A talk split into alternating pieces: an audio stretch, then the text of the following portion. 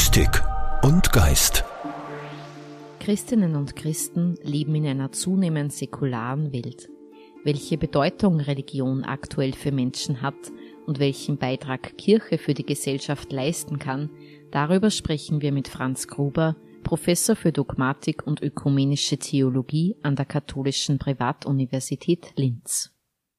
Religion und Spiritualität, glaube ich, äh, spielen nach wie vor eine Rolle, aber in einer differenzierten, unterschiedlichen Weise, als es vielleicht früher der Fall war. Früher war Religion sehr geprägt von Kirche, Christentum, von Volkstradition. Heutzutage ist es anders geworden. Äh, Kirche ist nicht mehr und das Christentum nicht mehr die einzige Religion, der einzige institutionelle Player. Es gibt sowas wie einen religiösen Markt. Spätestens seit den 60er, 70er Jahren Hippie-Bewegung, New Age-Bewegung, Esoterik, zeigt sich, dass da ein riesiger Umbruch ist. Menschen verlassen auch viel, viel mehr in der Zwischenzeit freilich auch die Kirche. Das heißt, kirchliche Spiritualität und Religiosität nimmt ab, Säkularisierung nimmt zu, aber die Sehnsucht nach Spiritualität ist deshalb nicht äh, weg, kommt sogar wieder zurück und ist viel stärker individuell ausgeprägt, als es bisher der Fall war. Wenn ich mir zum Beispiel denke, wie viele Menschen Yoga machen. Natürlich ist Yoga ein Stück weit ein entspiritualisiertes äh, Meditieren, eine Haltung. Manchen betreiben es das als Sport, als, äh, als Trend.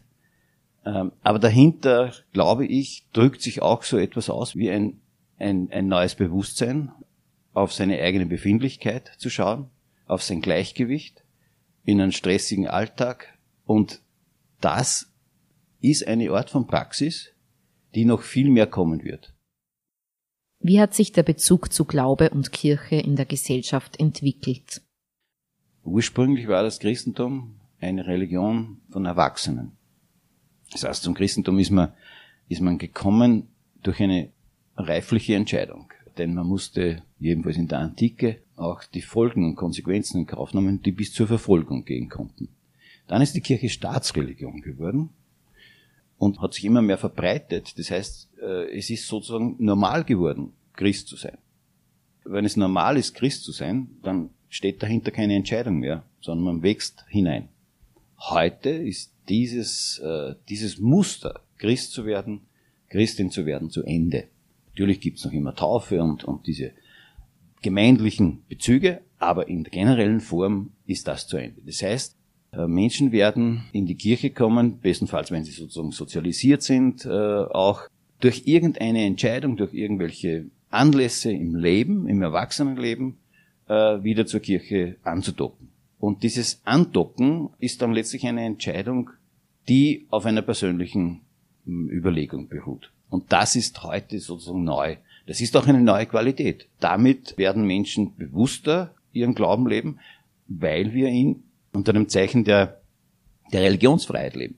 Religion ist nicht mehr in der Hinsicht Zwang oder soziale Kontrolle, sondern sie ist äh, eine freiwillige äh, Entscheidung des Menschen, religiös sein Leben auch im Äußeren, denn Religiosität muss man immer, da muss man vorsichtig sein. Ein Mensch, der in die Kirche geht, setzt zwar einen religiösen Akt, aber wie es mit seiner Religiosität, mit seiner Frömmigkeit, mit seinem Glauben im Inneren ausschaut, das sieht man ja nicht. Es kann völlige Konvention sein oder es kann totale Überzeugung sein. Also vom äußeren Bezug allein kann man nicht ablesen, was sich da abspielt. Und diese neue Herausforderung, dass wir in eine Kultur, in eine Epoche hineingehen, wo Religion nicht mehr durch einen familiären, sozialen, sonstigen Zwang vorgegeben ist, das verändert die Situation, ich glaube, dramatisch und, und grundlegend. Wir erleben das zurzeit, dass es eben gerade bei den jungen Menschen überhaupt nicht mehr selbstverständlich ist, dass der Glaube der Eltern an die Kinder weitergegeben wird. Es betrifft ja nicht nur die Glaubensentscheidung, die Religiosität, sondern alle weltanschaulichen Einstellungen. Parteien oder Gewerkschaften oder sonstige Vereinigungen erleben ja dasselbe. Kinder, Jugendliche, junge Menschen müssen ihren eigenen Platz in der Gesellschaft finden und auch ihre eigene Verortung in ihren Sinn und äh, äh, gestalten. Und das kann nicht mehr durch einen äußeren Zwang gemacht werden. Was wäre, wenn es keine Kirchen bzw. Glaubensgemeinschaften mehr geben würde?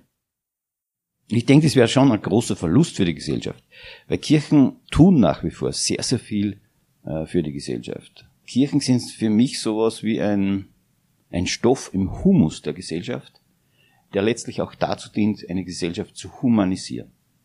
Humanisierung heißt für mich zum Beispiel ganz einfach äh, eine, eine Sensibilität äh, für, für Ethik zu haben. Eine Sensibilität für die Wichtigkeit von Nächstenliebe, von Solidarität, von Helfen, von Empathie. Das ist etwas, was äh, ohne dem keine Gesellschaft gut funktionieren könnte. Das Christentum, das darf es sich sicher auf die Fahnen schreiben. Das Christentum hat im Lauf der Jahrhunderte, der Jahrtausende diese Humanisierung, zum Beispiel im, Krankenhauswesen, im Hospizwesen, im Schulwesen, ganz massiv getragen, äh, ist da vorangegangen. Und das sind Standards, die, auf die wir überhaupt nicht mehr heute denken, dass das ursprünglich von der Kirche unterhalten und entwickelt worden ist. Das sind Standards in der Gesellschaft, eine, eine Wohlstandsgesellschaft und eine Wohlfahrtsgesellschaft, äh, lebt nicht nur vom humanistischen, revolutionären Impuls meinetwegen, der, der Menschenrechtsbewegungen der verschiedenen Jahrhunderte, sondern auch von dem großen spirituellen Impuls, den die, den die Kirchen da geleistet haben. Also wenn das jetzt, äh, wenn das weg wäre, dann müsste das gesamte humanistische Potenzial ausschließlich aus säkularen Quellen äh, entspringen. Und da sagen auch Wissenschaftler, Soziologen, es ist nicht garantiert, dass eine säkulare Gesellschaft das leisten kann, denn Humanisierung beginnt ja sozusagen mit Kindesbeinen an. Äh, Humanisierung heißt von klein auf in eine Kultur der Achtsamkeit, des Respekts äh, hineinzuwachsen. Und wir sehen ja selbst in Krisen wie heute sehr schnell, dass dieser Konsens für das Humane zu bröckeln beginnt die Rohheit, die Brutalität, äh, der Egoismus in den verschiedensten Formen oder auch dieser Trend, äh, äh, das Nationalistische in den Vordergrund zu stellen oder wieder in den Vordergrund zu stellen, obwohl wir eine Weltgemeinschaft werden und wir sozusagen keine Mauern, keine Grenzen in diesem Sinne mehr aufbauen können. All das zeigt, wie wichtig es ist, dass eine Gesellschaft solche Instanzen hat. Vielleicht vertiefen wir das noch ein wenig. Welchen Beitrag kann Kirche für die Gesellschaft leisten?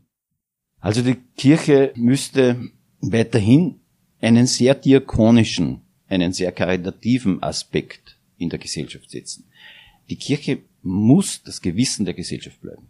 Nicht ein schlechtes Gewissen, sondern ein gutes Gewissen. Das heißt, die Kirche muss sich deshalb natürlich auch selbst bei der Nase nehmen. Sie kann nicht ein Gewissen für die Gesellschaft sein, wenn sie nicht einlöst, was sie von der Gesellschaft erwartet. Wenn sie nach innen hin das gar nicht lebt. Das ist dann Heuchelei. Das würde die, der Kirche ihre totale Glaubwürdigkeit nehmen. Ähm, und ein Teil der Kirchenkrise, in der wir jetzt sind, liegt genau daran, dass die Kirche nach wie vor viel zu viel mit zweierlei Maß misst. Das ist sozusagen dieses eine. Und ich denke mir, das andere ist, Kirche muss in der Gesellschaft neben ihren diakonischen äh, Aufgaben diese Dimension des Spirituellen kommunizieren. Nämlich einer, einer spirituellen Erfahrung, äh, die nicht bloß auf diesen individuellen Trends äh, drauf sitzt, sondern die davon ausgeht, dass über eine jahrhundertelange, jahrtausendelange Erfahrung Spiritualität den Menschen sozusagen erdet und, und ein Fundament gibt. Und das ist nicht bloß eine persönliche, private Angelegenheit, eine persönliche Entscheidung, sondern Christentum ist eine, eine gemeinschaftliche Religion. Sie ist eine Gemeindereligion. Das heißt, sie braucht den anderen, die anderen und nicht nur die inneren anderen, sondern auch die anderen, die nicht drinnen sind, um ihre Botschaft überhaupt äh, zum Klingen zu bringen weil die Botschaft der Kirche und des Christentums ja letztlich äh, das versprochene gute und gelingende Leben ist. Letztlich ist Jesus von Nazareth das Lebensmodell des Christseins. Und dieses Lebensmodell ist ein sehr anspruchsvolles, aber gleichzeitig auch ein sehr, sehr attraktives, äh, sonst wäre wäre das Christentum nicht entstanden. Äh, in dieser Attraktivität haben Menschen entdeckt, dass sie einen unbedingten Wert haben und dass deshalb alle Menschen, und Darin ist, liegt sozusagen die Radikalität, vom Kind angefangen bis zum alten Menschen, ob reich oder arm, ob gesund oder krank. Jeder Mensch eine Würde hat, die es zu respektieren gibt.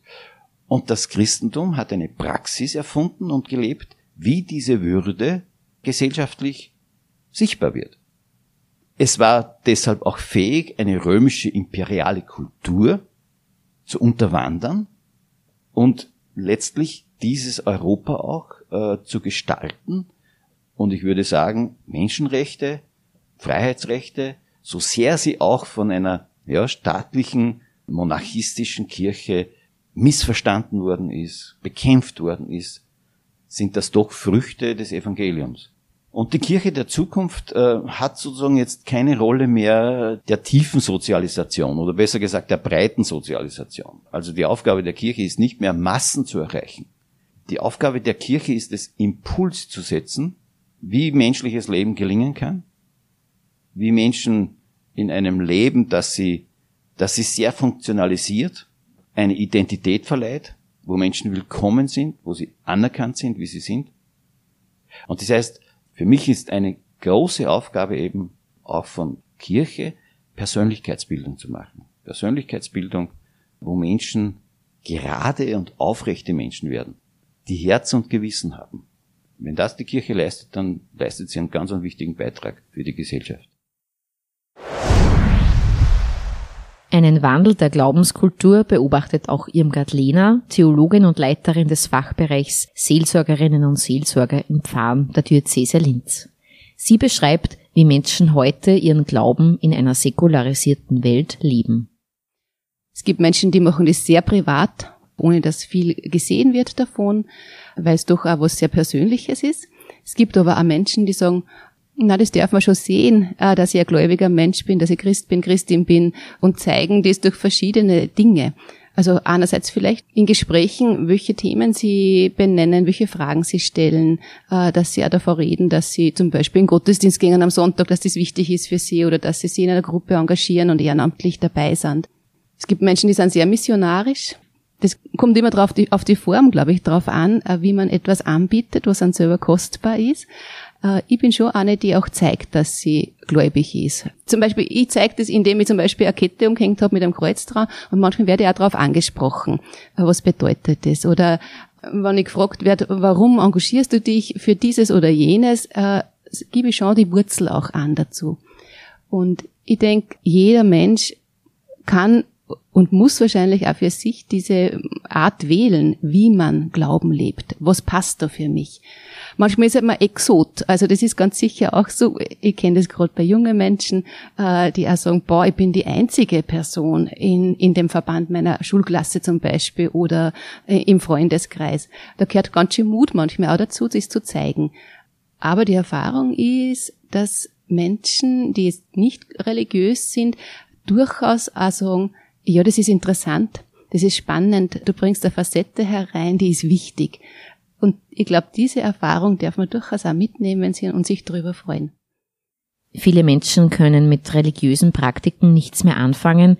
Trotzdem kommen Menschen manchmal in besonderen Lebenssituationen auf kirchliche Angebote zurück.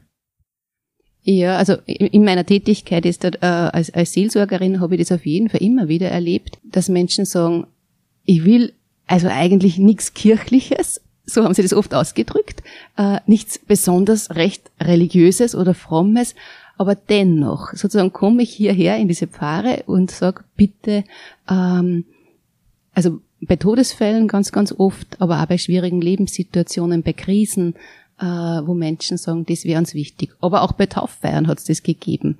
Also, dass man sich, also sozusagen diese Lebensfreude, dass da ein Kind geboren wurde, dass man das nicht nur einfach mit der, mit der Geburt und der Geburtsurkunde, die man am Standesamt sozusagen bekommt, äh, abhandelt, sondern dass es dazu auch eine Feier gibt, einen Ausdruck von einem tiefen Bewegtsein vom Leben. Jetzt halt in dem Freudigen, wenn ein Kind kommt, äh, aber auch in diesem Traurigen, wenn ein Mensch stirbt. Ich habe das sehr, sehr deutlich irgendwie gespürt. Ich habe mal einen Anruf gehabt von einem äh, Vater, den ich gar nicht gekannt habe, und der hat gesagt, ich rufe Sie an, sind Sie bereit, die Trauerfeier zu gestalten, weil mein Sohn gestorben ist. 21 Jahre erst ähm, doch relativ unvermittelt. Und er hat gesagt, ich muss ja gleich sagen, er war nicht getauft, wir sind nicht religiös, aber wir können uns eigentlich keinen anderen Ort vorstellen und keine andere Begleitung vorstellen als eine religiöse. Wir können nicht in ein Gasthaus gehen und dort uns verabschieden von ihm, sondern es braucht sozusagen diesen Kirchenraum, und es ist ein sehr moderner Kirchenraum, in dem ich tätig war, weil der gibt uns Halt.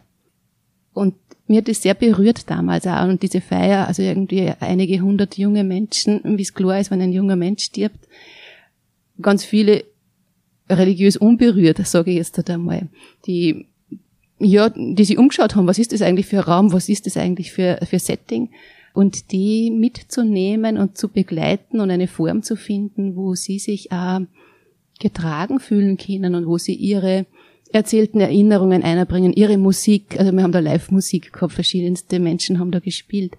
Ähm, und von meiner Seite halt dann die Gebete kommen, der Bibeltext und diese Verbindung von Gottes Rede und vom Menschenleben. Mir das sehr berührt damals.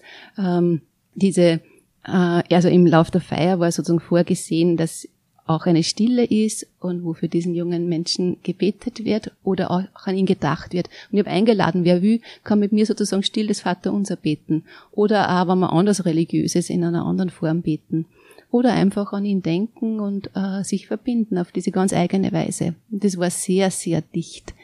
Und ich habe nicht den Eindruck gehabt, dass es weniger gewesen wäre, sondern in dieser Offenheit, äh, in dieser Vielfalt von Menschen und in dem, was uns sozusagen verbindet. Für mich war da ganz stark spürbar. Also das Menschsein verbindet uns alle. Miteinander sind wir Menschen. Und für diese Menschen, für diese Familie bin ich Christin und bringe das herein, was ich da aus meiner Religion einbringen kann. Und das tue ich sehr gerne und äh, glaube, dass ganz kostbar ist, wenn Kirche das tut. Warum glauben Sie, ist das so, dass Menschen gerade in solchen Situationen der Kirche näher kommen? Ich glaube schon, äh, dass die Menschen in unserer Welt heute sehr herausgefordert sind durch also Tod und Trauer, einmal ganz speziell, aber auch durch schwere Erkrankungen, weil in unserer Welt sozusagen, ich sage mal, wenig Sinnangebot ist angesichts sozusagen diese, dieses Teils des Lebens. Äh, und es ist ein Teil, den wir alle uns nicht wünschen, sozusagen, wo wir froh sind, wenn es Menschen gut geht und die, die wir gern haben, sozusagen gesund sind und munter sind. Äh, aber da wird Orientierung gesucht und auch Halt gesucht. Und man traut, glaube ich, schon Kirche vielfach nur zu und guten Seelsorgerinnen und Seelsorgern zu, dass sie da an der Seite sein können, dass sie da nicht weglaufen, nicht wegschauen, sondern da bleiben und versuchen mit, mit trauernden Menschen einen guten Weg zu gehen, professionelle Trauerbegleitung zu machen, gute Rituale anzubieten, äh, die ja gerade in dieser Situation einen Ausdruck finden. Wie kann man Ihrer Ansicht nach zeitgemäße Zugänge zu Religion und Glaube erschließen? Ja, da gibt's viele Dinge dazu, die, die ganz wichtig sind aus meiner Sicht. Die Sprache ist das allererste. Also ich glaube, ähm, christlicher Glaube ist ein ganz großer Schatz. Ist aber manchmal ein bisschen in alten Sprachformen verhüllt. Ja, verstaubt manchmal auch. Und ich glaube, die Sprache ist ganz wichtig.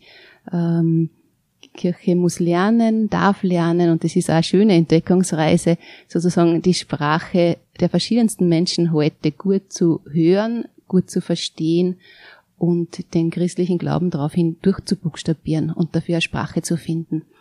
Und mir ist da immer wichtig, also mir selber auch, dass ich in Kontakt bin mit verschiedensten Menschen, dass ich ganz deutlich höre, was für Menschen in ihre Lebenswelten gerade wichtig ist. Und das ist in verschiedenen Milieus ganz verschieden, in verschiedenen Altersgruppen ganz verschieden. Und ich finde es eigentlich eine ganz eine gute Entdeckungsreise zu überlegen, wie kann ich das, was am christlichen Glauben so kostbar ist und so tragend sein kann und so lebenserfüllend sein kann, so ausdrücken, dass es ankommt, dass wer nehmen kann. Das, glaube ich, ist ganz ein entscheidender Punkt. Und der andere Punkt, glaube ich, der ganz wichtig ist, ist, dass Kirche und Seelsorgerinnen und Seelsorger glaubwürdig sind. Also, dass sie sich auch zeigen mit den eigenen Zweifeln, mit den eigenen Wunden, mit dem, also man muss, man muss als Seelsorgerin oder Seelsorger nicht immer alles genau wissen. und vor allem genau einen Plan haben, so ist das Leben nicht. Sich auch zeigen sozusagen in dieser Menschlichkeit, in der Verwundbarkeit und da bleiben und mitgehen. Ich glaube, dass das ganz ein wichtiger Teil ist für Glaubwürdigkeit. Und diese Gottesbezogenheit, die gläubige Menschen haben, auch immer wieder ganz absichtslos erfahrbar machen. Also ich will mit meinen Angeboten, mit den Gesprächen, mit, mit Feiern, mit Ritualen, wie auch immer, äh, niemanden unbedingt zu irgendwas überzeugen oder zwingen, sondern ich will an der Seite sein und da bleiben. Und das ist eigentlich etwas, was, glaube ich, ganz entscheidend auch ist, dass Menschen das nehmen können. Und was drittes vielleicht noch, ähm, Menschen wollen auf jeden Fall respektiert sein in ihrer eigenen Ansicht von der Welt und vom Menschsein. Also es geht nicht, äh, wenn man sich da irgendwie drüber stellt und sagt, ich habe was Besonderes, ich habe das Beste, sondern an der Seite zu sein. Ich glaube, Kirche kann ein Player sein in einer säkularen Gesellschaft und soll auch ein Player sein. Soll sie nicht verstecken, nicht äh, zurückziehen in, in, in ganz spezielle Räume, nur, sondern soll ganz im öffentlichen Diskurs dabei sein, im öffentlichen Raum dabei sein, als ein Player auf Augenhöhe mit den anderen. Was können Christinnen und Christen für die Gesellschaft tun? Wie kann Kirche in einer säkularisierten Welt wirksam sein? Ich halte diese Frage für ganz eine wichtige Frage.